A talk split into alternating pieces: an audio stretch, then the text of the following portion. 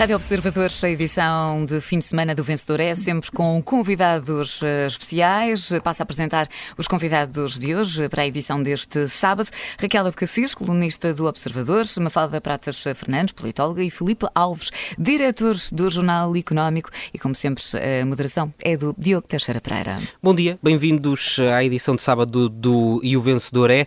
Raquel Abcacis, hoje Ronaldo é titular ou vai começar no banco? não sei. Não sei, acho que não sei eu, nem sabe ninguém. Mas, mas o meu tema de trazer hoje aqui Cristiano Ronaldo, enfim, eu, eu, eu não sou nada uma entendida da bola, aliás, até tenho sempre aqui uma pressão em casa para não ver o futebol, porque dizem que dou azar, portanto eu nem sei bem, não vou fazer umas comprinhas de Natal. Então não vejas hoje, sim, hoje, hoje é ótimo para as compras de Natal, deve, deve hoje, estar tudo vazio. É, se calhar vou aproveitar. Mas, eh, não, mas para dizer que, me, que independentemente das, das, dos, de, enfim, das circunstâncias, do que Ronaldo uh, uh, faz, tem feito ou não tem feito, que me custa muito uh, ver este ambiente, sobretudo numa altura até em que as coisas estão a correr para Portugal, mas independentemente disso, custa muito ver este ambiente uh, português uh, anti-Ronaldo que se tem visto nos últimos dias. Custa-me, enfim, por motivo que toda a gente já disse, pela enorme ingratidão que é, mas também porque uh, eu acho que isto uh, é uma coisa que seria impossível vermos em Espanha Espanha tivesse um Cristiano Ronaldo e tivesse a disputar o Campeonato do Mundo neste momento, jamais, por mais razões que tivessem, os espanhóis, por exemplo, uh, uh, fariam uh, este, este show-off à volta de uma pessoa, prejudicando-a não só a ela, mas também à equipa nacional. E depois, porque eu acho que Cristiano Ronaldo, mesmo para quem não percebe nada de futebol, é um enorme exemplo para todos os portugueses. Tomara nós sermos como ele, se metade de nós fosse, fôssemos um bocadinho parecidos com ele, Portugal seria um país seguramente muito diferente. Não é pela qualidade do seu futebol, é pela qualidade da sua, da sua evolução humana, pelo trabalho que fez, seja em que profissão for, no caso dele foi como futebolista, é uma pessoa uh, que dá 10 a 0 à maior parte dos portugueses e, portanto, nós devíamos aprender a, com ele e aprender a admirá-lo e não a estar de câmaras apontadas sistematicamente para ele para ver o que é que ele está a fazer mal. E são muitas as câmaras, todas ali sempre apontadas com, com, com, com frequência àquilo que são uh, os, os, gestos de, de, Ronaldo em todo o jogo. Sabemos todos os gestos do, uh, do, é. do capitão português. Quer ele esteja a jogar, quer não esteja a jogar, se olha para a direita, se olha para a uhum. esquerda. Acho, francamente, acho, uma, acho um, um, espetáculo muito triste, devo dizer, uh, e que deixa uma, uma, uma muito má recordação deste campeonato do mundo e, sobretudo, uh, custa muito que o, os ingleses e os italianos que estão zangados com Ronaldo, ou, ou enfim, têm pena que ele tenha ido embora cedo demais, façam isto. Eu posso entender que os portugueses façam isto, acho, acho mesmo uma coisa que me entristece muito. E vai uma má nota para os portugueses ou uma boa nota para Cristiano Ronaldo? Eu vou dar um 18 a Cristiano Ronaldo e dou um 4 aos portugueses. Fica essa atribuição eh, de notas. Vamos uh, continuar a falar sobre o, o, Mundial. Se quiserem ir dando prognósticos para o jogo de hoje, estejam à, à, vontade. Mas agora vamos olhar por outra perspectiva. o, o Filipe Alves quer falar sobre a vice-presidente do Parlamento Europeu, que foi detida por suspeitas de corrupção. Um, Filipe Alves, que nota para esta vice-presidente do Parlamento Europeu? Bom dia, de facto é, é, uma nota eh, negativa, é, é, é, mais um exemplo. Nós sabíamos que o, que o Qatar uh, tem práticas pouco ortodoxas, digamos, uh, para fazer avançar a sua agenda e sabemos agora que havia uma, uma alegada rede de corrupção no Parlamento Europeu que envolve uh, assessores parlamentares, antigos deputados, o companheiro de Eva Kaili e a própria Eva Kaili, que foram, foram no fundo, estão, estão sob suspeita e foram detidos uh, por, por, suspeitas de terem recebido subornos daquele Estado do Golfo. Uh, e o objetivo do Qatar seria uh, precisamente influenciar as decisões do Parlamento Europeu na, na, na esfera económica. e de facto, nós nos últimos 10, 15 anos temos assistido a uma ascensão do Qatar, uma, uma, não só em termos económicos, mas também geopolíticos. É, é, um, é, um, é um pequeno Estado que desempenha uma, melhor, que tem uma influência acima do normal, tanto no Médio Oriente como até no, no, no, na própria Europa e nos Estados Unidos. E, e, pouco a pouco estamos a descobrir como é que eles uh, conseguem uh, esse, essa, essa ascensão. Uh, e é uma, é, é uma situação que, que de facto que nos deve preocupar, é uma situação também que deve servir de, de alerta às altas figuras do Estado português que vão ao Qatar para ver jogos da seleção. Uh, e, e, no meio disto tudo, no entanto, há uma nota positiva que é o facto do Partido Socialista Grego já ter anunciado, no, no próprio dia, anunciou a expulsão de Eva Kaili da, da, das suas fileiras. É, é, uma, é uma, ou seja, não tiveram à espera de, de, do processo judicial, uhum. não tiveram à espera, anos, anos à espera de uma sentença, uh, decidiram que, que, que, os factos que vieram a, a, público, embora não, obviamente ela não foi ainda uh, julgada nem condenada, mas os factos que já vieram a público são suficientes para ditar que ela não, não tem condições para, para ser militante do partido. Isto também é, um, é uma lição para os nossos políticos, creio. Dito isto, eu creio que a nota. Eu partilhava aqui a nota para o Qatar e, e, e para a própria Eva Kaili, uh, 7. Um 7 uh, por causa destas uh, suspeitas de uh, corrupção uh, que levaram ontem à detenção da vice-presidente do Parlamento Europeu, Eva Kaili. está a ser investigada por um lobby ilegal. a polícia de Bruxelas, onde realizou 16 buscas domiciliárias e acabou por fazer várias detenções, entre elas esta vice-presidente do Parlamento Europeu.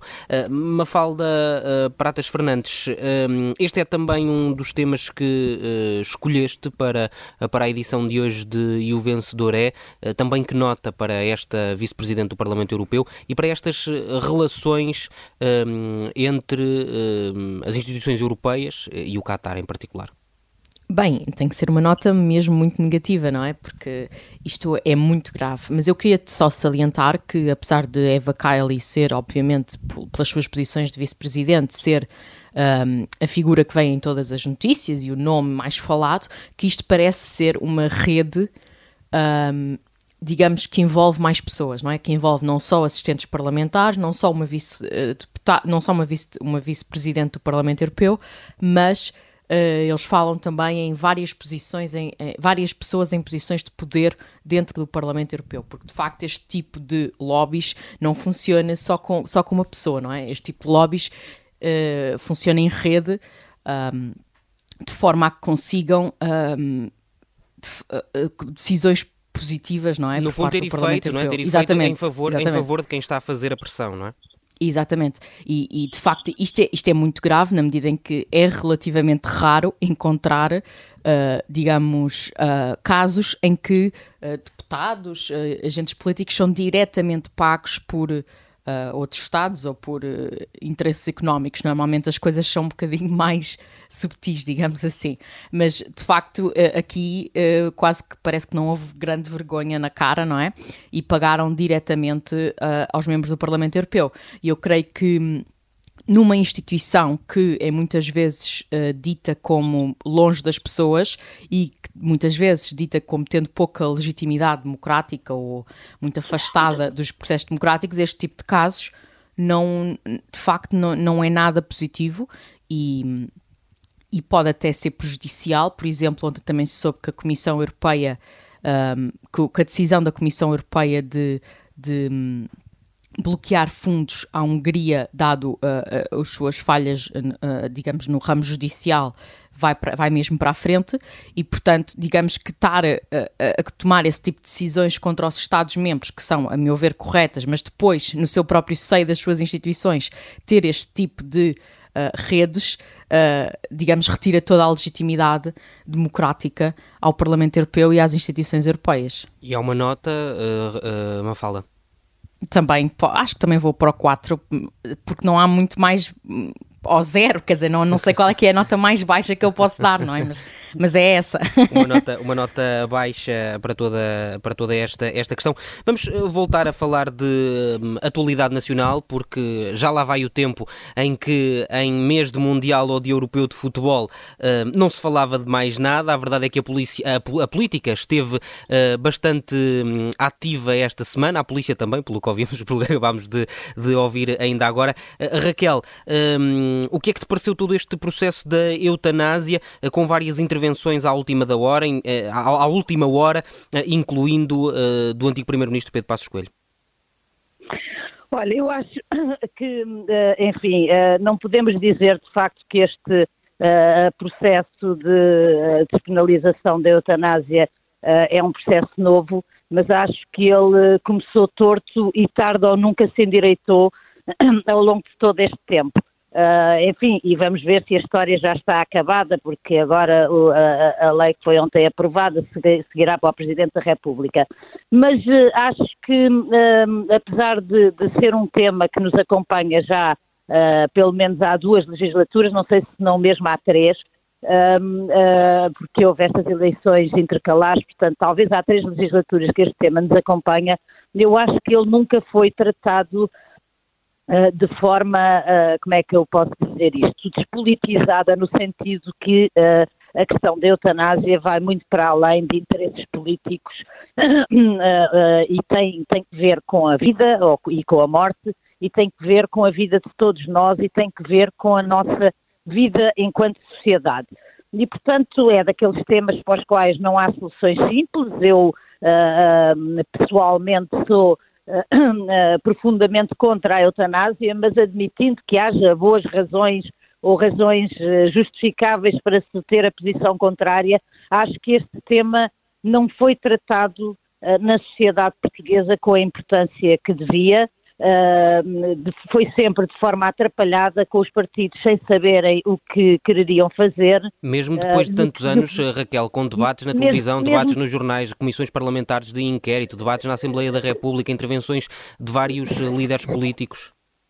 Certo, mas houve sempre tá, tática, muita tática política e muito pouca clareza na forma como se tratou isto. E eu, uh, ontem, o, o ex-primeiro-ministro Pedro Passos Coelho escreveu um artigo no Observador uh, sobre este tema e ele toca num ponto Uh, que eu uh, gostava aqui também de trazer para esta conversa, que é o facto de achar inadmissível que o PSD não tenha uma posição sobre esta questão, enquanto partido, independentemente de reservar a liberdade de consciência aos seus deputados e aos seus membros.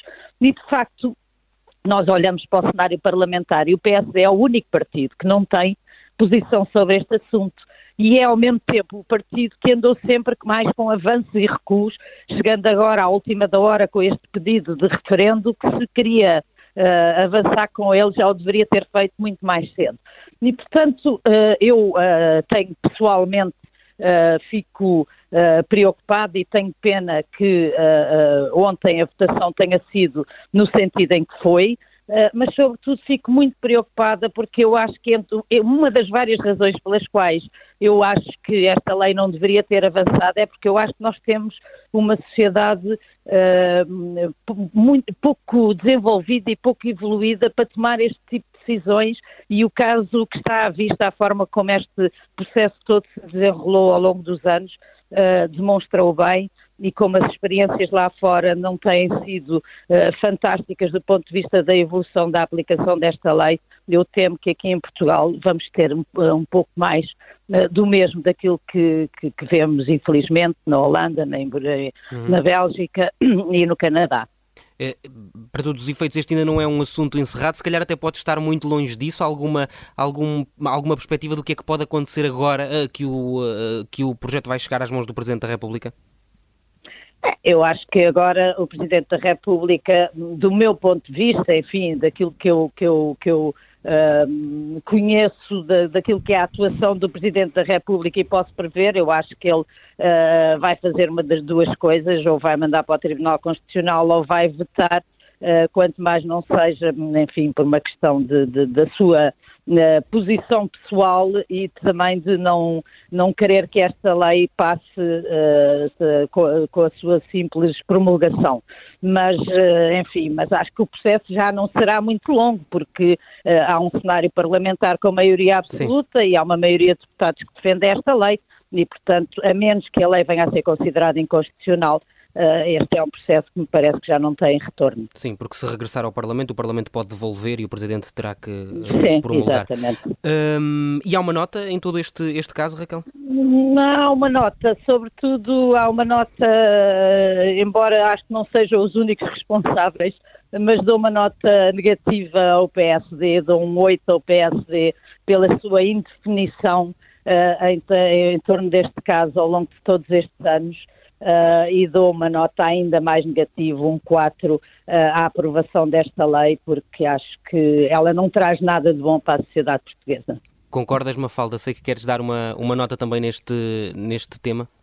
Uh, eu, eu, concordo genericamente, uh, apesar de, de, ser de facto um tema muito sensível e não, não queria agora alargar sobre esse tema, mas eu gostaria só de dizer duas coisas. Uma sobre o PSD, que é o seguinte: neste tipo de casos, uh, o PSD tem muitas vezes, neste tipo de leis, digamos, de, de, consciência, como eles chamam, dado liberdade parlamentar aos seus deputados, não é? Para votar como eles assim o entendem. E eu não sou contra essa posição, mas acho que para a própria definição do debate público poderia ser positivo que o PSD, portanto, que o grupo parlamentar do PSD, neste tipo de casos, neste tipo de leis, constituísse duas fações organizadas até, por exemplo, um grupo de deputados do PSD que seria a favor da passagem da lei e um grupo de deputados contra que seria contra. Duas fações dentro só para este efeito para poder vocalizar as opiniões dos seus deputados de forma muito mais consistente e de forma muito mais definida para todos os, os portugueses, não Isso é? não mostraria e... um partido dividido?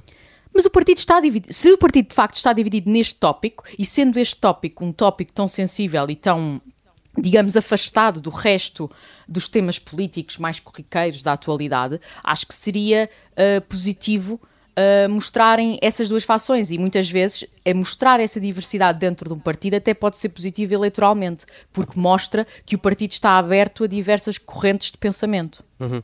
Muito bem, fica essa, essa nota também. Outro dos assuntos que, que marcou a, a, a, semana foram as cheias em Lisboa. De resto, acabou por morrer também uma, uma pessoa uh, em virtude destas, destas cheias, para além de todos os danos provocados um, em lojas, casas. Vimos muitos automóveis danificados também. Uh, Filipe Alves, as alterações climáticas justificam aquilo que aconteceu? Uh, bem, antes mas eu gostava só de dizer aqui, um, um, aqui mais chega sobre o tema da eutanásia. Se não força, força, muito, claro. Muito brevemente. Uh, eu, eu, partilho da, da opinião da Raquel. Eu acho que, que compreendo as razões a favor da, da, legalização da eutanásia, mas tenho muito medo daquilo que poderá acontecer num país como Portugal. Uh, receio que a eutanásia possa se tornar uma forma de, da sociedade se, se descartar das pessoas mais vulneráveis. E, e isso basta visitar um, um ou melhor, basta ver a forma como, como por vezes são, são geridos os lares de seriedade, por exemplo, para percebermos que a nossa, nossa sociedade trata muito mal as pessoas que, que são mais frágeis e, e, tenho muito receio sobre a forma como esta lei vai ser aplicada. Vou ter só isto. Uh, da, da, em, em, relação à... Às cheias. Às cheias. Uh, o que me parece é que há uma tendência para, para, para sempre que acontece uma desgraça destas, uh, sejam fogos florestais, sejam cheias, sejam, sejam outros fenómenos extremos, que de facto estão a tornar-se cada vez mais comuns e têm a ver com as alterações climáticas, mais comuns e mais intensos. Uh, há, há, há, uma tentação por parte da classe política para tentar atribuir a responsabilidade dos estragos a, a, exclusivamente ao, ao, às mudanças do clima. Ora, repara, eh, o meu jornal, eh, o Jornal Económico, durante anos teve como sede a, Rua Vieira da Silva, que é precisamente aquela rua que vimos nas imagens na, na, nos noticiários, com, com água com mais de um metro de, de altura, ou seja, na passada quarta-feira, que foi de facto o caos.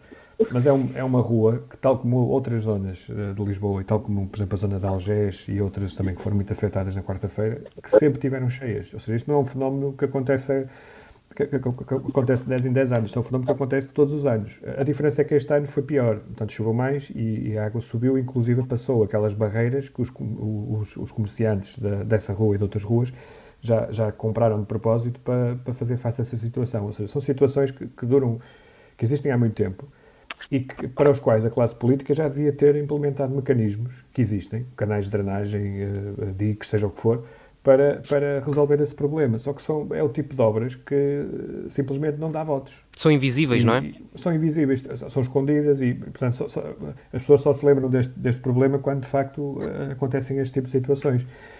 e por isso eu acho que, que, que atribuir a responsabilidade exclusivamente às, às, mudanças do clima não é, não é intelectualmente honesto. Ou seja, tem que haver aqui um esforço de prevenção do, dos, face a esses fenómenos e, e, e, também acho que devemos pensar em outro tipo de fenómenos que podem acontecer, nomeadamente um sismo, que, que eu recordo que já há, há, anos que a Associação Portuguesa de Seguradores pede ao Governo para, para tornar obrigatória a cobertura de risco sísmico, precisamente porque se, se, acontecesse um sismo como o de 1755, e aí, aí as alterações climáticas não podem ser invocadas, obviamente, uhum. um, uh, seria um efeito destruidor, tanto do ponto de vista de humano e de, de, perda de vidas, mas, mas também do ponto de vista económico. E a, not a nota vai para quem? Do, eh, para a classe política, eu diria que, que eu não dou menos de 7. Uhum. Há bocadinho podia ter dado menos, mas eu dou 8. 8. Ficamos, pelas, ficamos pelas notas uh, baixas. Uh, Mafalda, ainda temos tempo para falar sobre um relatório do IAV que foi publicado esta semana. Quais é que foram os dados que te chamaram a atenção? Sim, é verdade. Esta quarta-feira saíram, saiu o relatório do IAV em relação às provas da frição do segundo, quinto e oitavo anos de escolaridade e que fazem a comparação entre os resultados de 2022, que, são os, que, é o, que foi o primeiro ano, digamos, completamente normal desde os confinamentos eh, da pandemia, e 2019, que foi o ano imediatamente antes. E pelo que o relatório diz, apesar de haver alguns, uh, alguns uh, aspectos em que os alunos pioraram, na generalidade dos casos, o relatório argumenta que os números mostram que os alunos melhoraram em relação a 2019.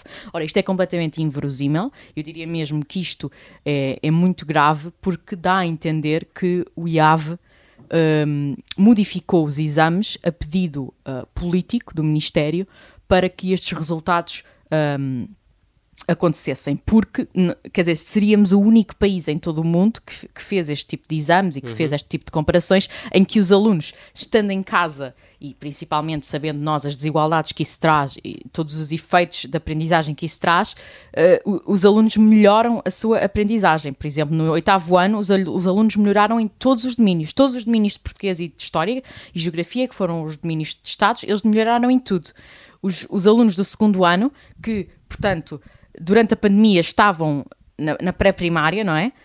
Um, melhoraram também um, em matemática, uh, em português só pioraram na oralidade, em todos os outros domínios ou melhoraram ou ficaram iguais, e portanto isto simplesmente não é minimamente credível, não é sério, e eu creio que uh, é, revela que uh, provavelmente a Assembleia da República deveria fazer algo em relação à independência do IAV. Porque... Uma, uma má nota para o Ministro?